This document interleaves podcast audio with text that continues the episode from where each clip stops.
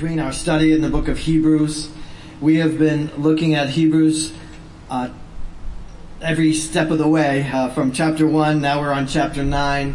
Uh, there's a whole bunch in there. I'm not going to preach a full sermon, so relax. Uh, I just want to give you a little snippet and maybe uh, whet your appetite for uh, going home and spending some time in a cool place with the Word of God and with the Spirit of God in the in the ninth chapter of Hebrews, it starts out with a description of uh, the earthly tabernacle um, and how the Holy Spirit has come now and uh, made us uh, a tabernacle.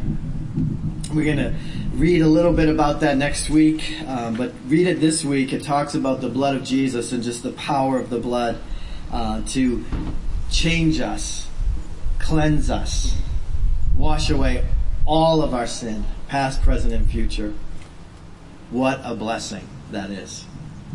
So if you looked at Hebrews chapter 9 verse 14, I want to read it to you.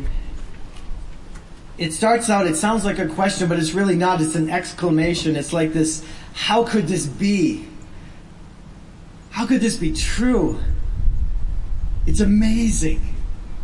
So as I read it, I want you to hear that in the voice of the preacher of the book of Hebrews. How much more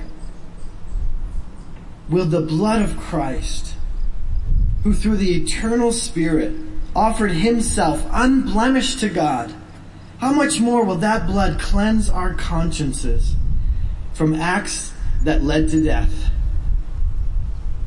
so that we may serve the living God? How much more. Does the blood of Jesus cleanse us? Now he talked about the blood of bulls and the blood of lambs and the blood of sacrifices that were brought over and over again in the Old Testament under the Old Covenant.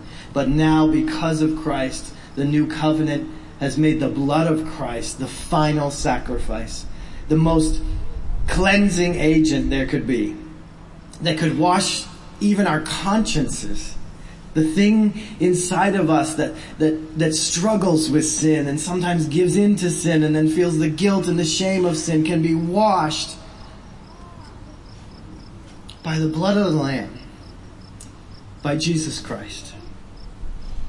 And it's not just so we can walk around and be boasting and be proud and be free, but it's so that we can serve the living God. That's how that verse ends. It talks about serving God with our very lives. Sharing His love with others, sharing our actions of love with others, so that others can see the love of the Father. The Father who sent His only Son to shed His blood for us. So we're saved so we can serve. We're saved so we can bring the gospel to the world. The beauty of having testimonies with our baptism is that that's the beginning of, of, of just inspiring us all over again to share our testimony. You have a testimony like Steve, like David, like, like, like all of these people who spoke here. You have a testimony too if you know Jesus, if you're born again. And that testimony is meant to give you a platform to serve. It may come through your actions, but yes, sometimes people will ask, why are you the way you are? Why do you love me? Why do you forgive me? Why do you care about me? And it's because we were first loved by God, by our Father. He gave His Son so that we could have life. And in the short life here on earth that we have left, we can share the love of God by serving God and serving others. So the purpose of our cleansing is as Ephesians 2.10 says, so that we could do good works, which God has planned in advance for us to do. There are things that only you can do. There are people that only you know and can reach. They won't necessarily come to church and sit in the hot parking lot.